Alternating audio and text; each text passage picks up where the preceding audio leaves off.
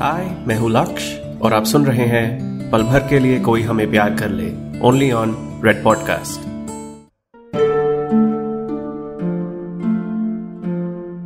पल भर के लिए कोई हमें प्यार कर ले। एपिसोड 23 क्या तुम्हें खुशी से डर लगता है? बहुत बहुत अच्छे थे वो पल नैना के साथ। लेकिन सबसे खूबसूरत थे वो आखिरी कुछ पल, जिनमें मैंने और नैना ने साथ में कुछ नया बनाने की कोशिश करी। सिर्फ़ और सिर्फ़ एक पल के लिए मैंने अपने आप से इजाज़त मांगी थी कि सिर्फ़ और सिर्फ़ खुश होना चाहता हूँ मैं अभी। लेकिन ज़िंदगी ने अलग सीख दी है कि खुशी के भी नियम होते हैं। वो कहीं से भी पैदा नहीं हो जाती। खुशी की भी कीमत होती है। और अगर कुछ पलों में ज़्यादा खर्च कर दी तो आगे का वक्त भारी पड़ जाता है। तुम्हें याद है जब मैंने स्कूल में झलक को उसके बारे में लिखी हुई एक बात सुनाई थी? उस दिन वो बात कहकर जब मैं बहुत डरा हुआ था। ऐसा लग रहा था कि मैं बिल्कुल पूरा बेनकाब, बेकवच खड़ा हूँ झलक के सामने। झलक ने मेरी बात सुनकर कुछ कहा नहीं। वो बस मेरे पास आई और मुझे किस किया। हमारी पहली किस। और वैसे मेरी लाइफ की पहली किस तो मेरी मैम थी। लेकिन मेरी जवानी की पहली किस्त थी झलक। और ज़ाहिर है कि वो मेरे लिए बहुत ही अहम पल था। बहुत खुश था मैं। अपनी तब तक की ज़िंदगी में मेरा सबसे ज़्यादा खुशी भरा पल। सबसे कीमती पल। काफ़ी पलों तक चली वो खुशी, और फिर उसे खत्म होना पड़ा। क्योंकि ये सब हमारे स्कूल के ग्राउंड के कोने में हो रहा था, और अचानक से हमें एक टीचर ने पकड़ लिया। दिन के खत्म होने तक सारे स्कूल को पता था। काफ़ी भारी पड़ी वो कुछ पल की खुशी। नैना ने सही कहा था। एक पल की कीमत उससे मिली खुशी से पता चलती है। लेकिन मुझे लगता है कि उस खुशी की कीमत हमें तभी पता चलती है जब वो पल खत्म हो जाता है। और जब बहुत सारे खुशी से भरे पल एक के बाद एक आते हैं तो हम भूल जाते हैं कि ये कभी खत्म भी होने वाले हैं। तो शायद सबसे कीमती पल होता है वो आखिरी पल, जिसके बाद खुशी कम होने लगती है। आज रात जब नैना और मैं उस वक्त साथ में बैठे बातें कर रहे थे, वक्त के बारे में, पलों की कीमत के बारे में अनजानों को जानने के बारे में तो उस बात का हर पल, पिछले पल से ज़्यादा खूबसूरत था। मैं कहता गया, वो लिखती गई। और मेरे अंदर से सारे डर खत्म होने लगे थे। मैं एक खूबसूरत गीतकार के साथ कुछ नया बना रहा था। हम हंस रहे थे, एक दूसरे को हंसा रहे थे, और और क्या मांग सकता था मैं उस पल से? कुछ देर बाद नैना ने मुझसे पूछा कि वक्त क्या हुआ है।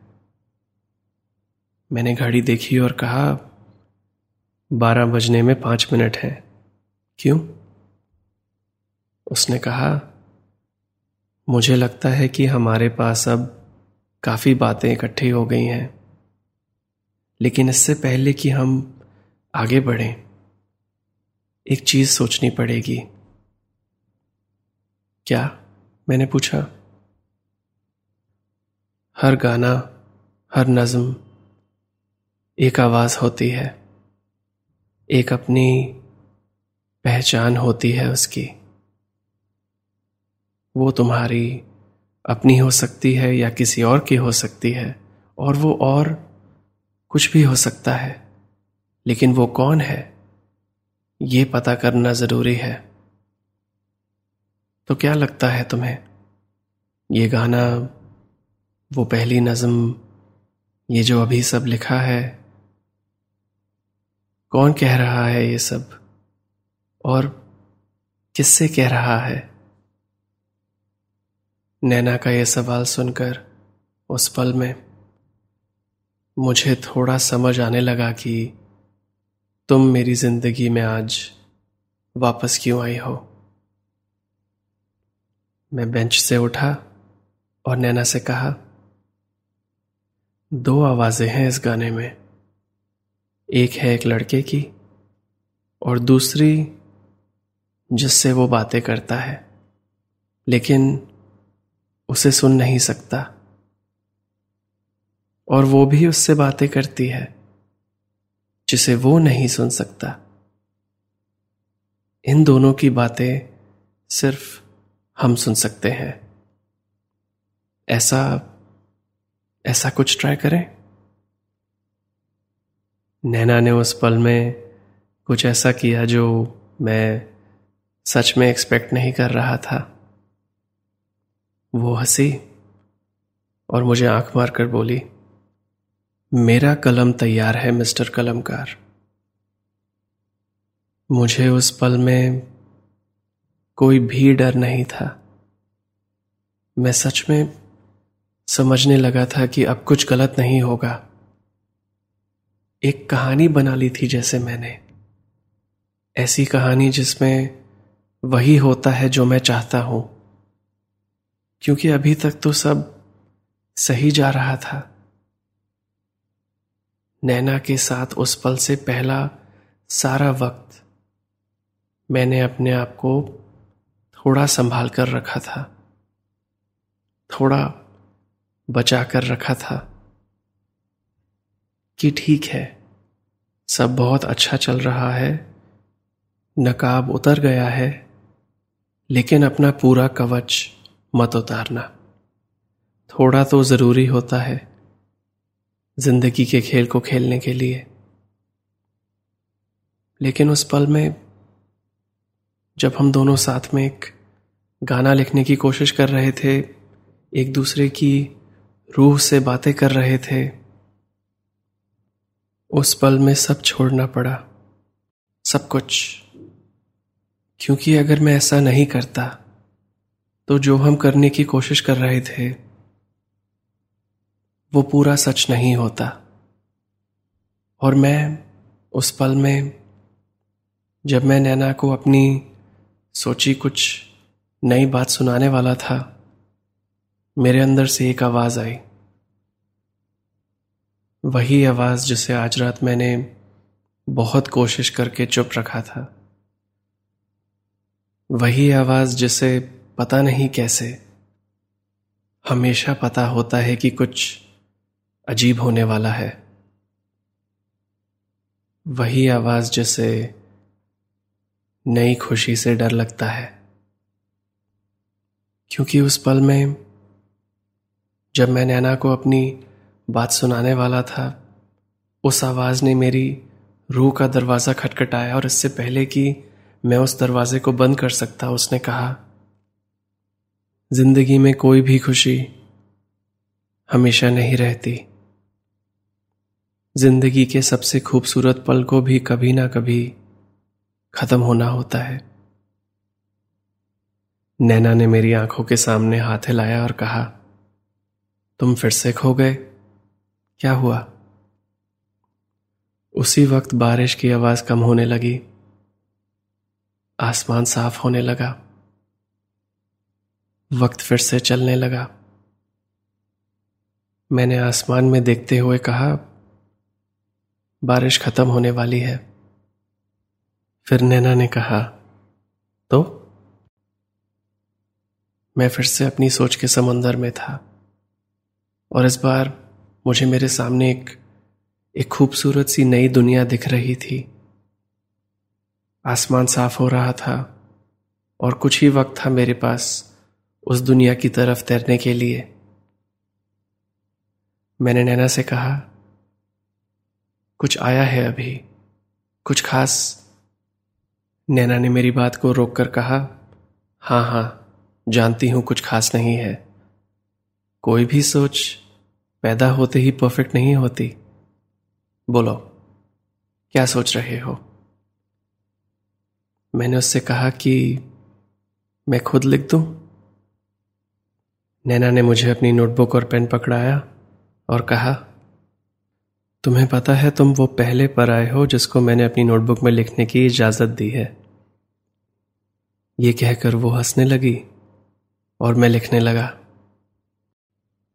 जब मैंने लिखना खत्म किया और नैना को वापस नोटबुक पकड़ाई पढ़ने के लिए तो उसने कहा कि, नहीं, तुम्हारी आवाज़ है, तुम सुनाओ। नैना ने अपनी आँखें बंद कर ली और मैंने उसे देखते हुए कहा, एक आवाज़ है जिससे बातें करता हूँ मैं।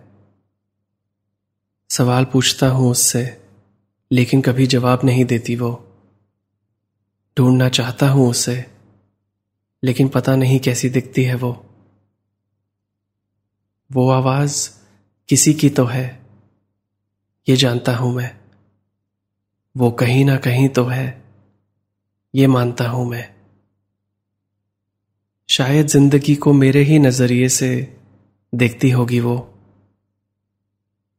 शायद मुझसे भी बातें करने की कोशिश करती होगी वो। एक दिन हम मिलेंगे, ये जानता हूँ मैं। वो कल आज भी हो सकता है, ये मानता हूँ मैं। एक आवाज़ है। जिससे बातें करता हूँ मैं, एक आवाज़ है जिसे सुनना चाहता हूँ मैं।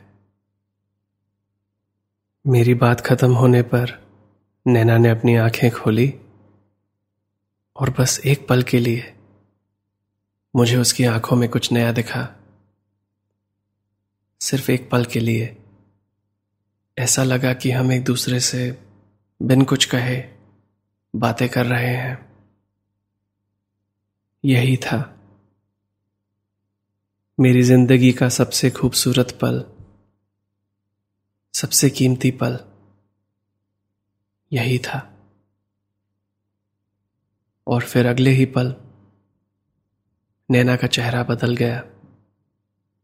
उसने कहा, हाय। उसकी आवाज़ से लग रहा था कि वो ये कह नहीं रही है, बल्कि पूछ रही है। तो मैंने भी ऐसे ही कह दिया। हाय। और फिर मेरे पीछे से एक और आवाज़ आई। एक पुरानी आवाज़। हाय। वो आवाज़ सुनते ही मैं समझ गया था कि वो किसकी है। मुड़कर देखा तो बारिश बंद हो चुकी थी। और मेरे सामने खड़ी थी एक लड़की। वो लड़की जिसने दो हफ़्ते पहले मेरा दिल तोड़ा था। Alisha.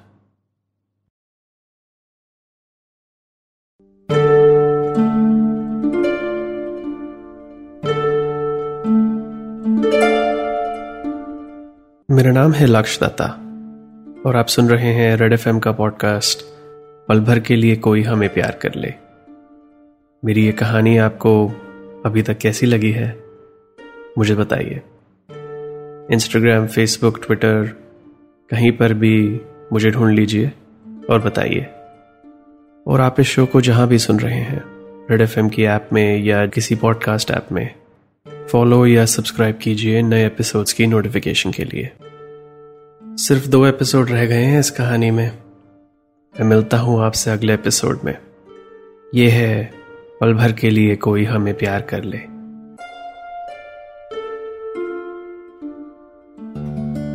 You are listening to पल भर के लिए कोई हमें प्यार कर ले ओनली ऑन रेड पॉडकास्ट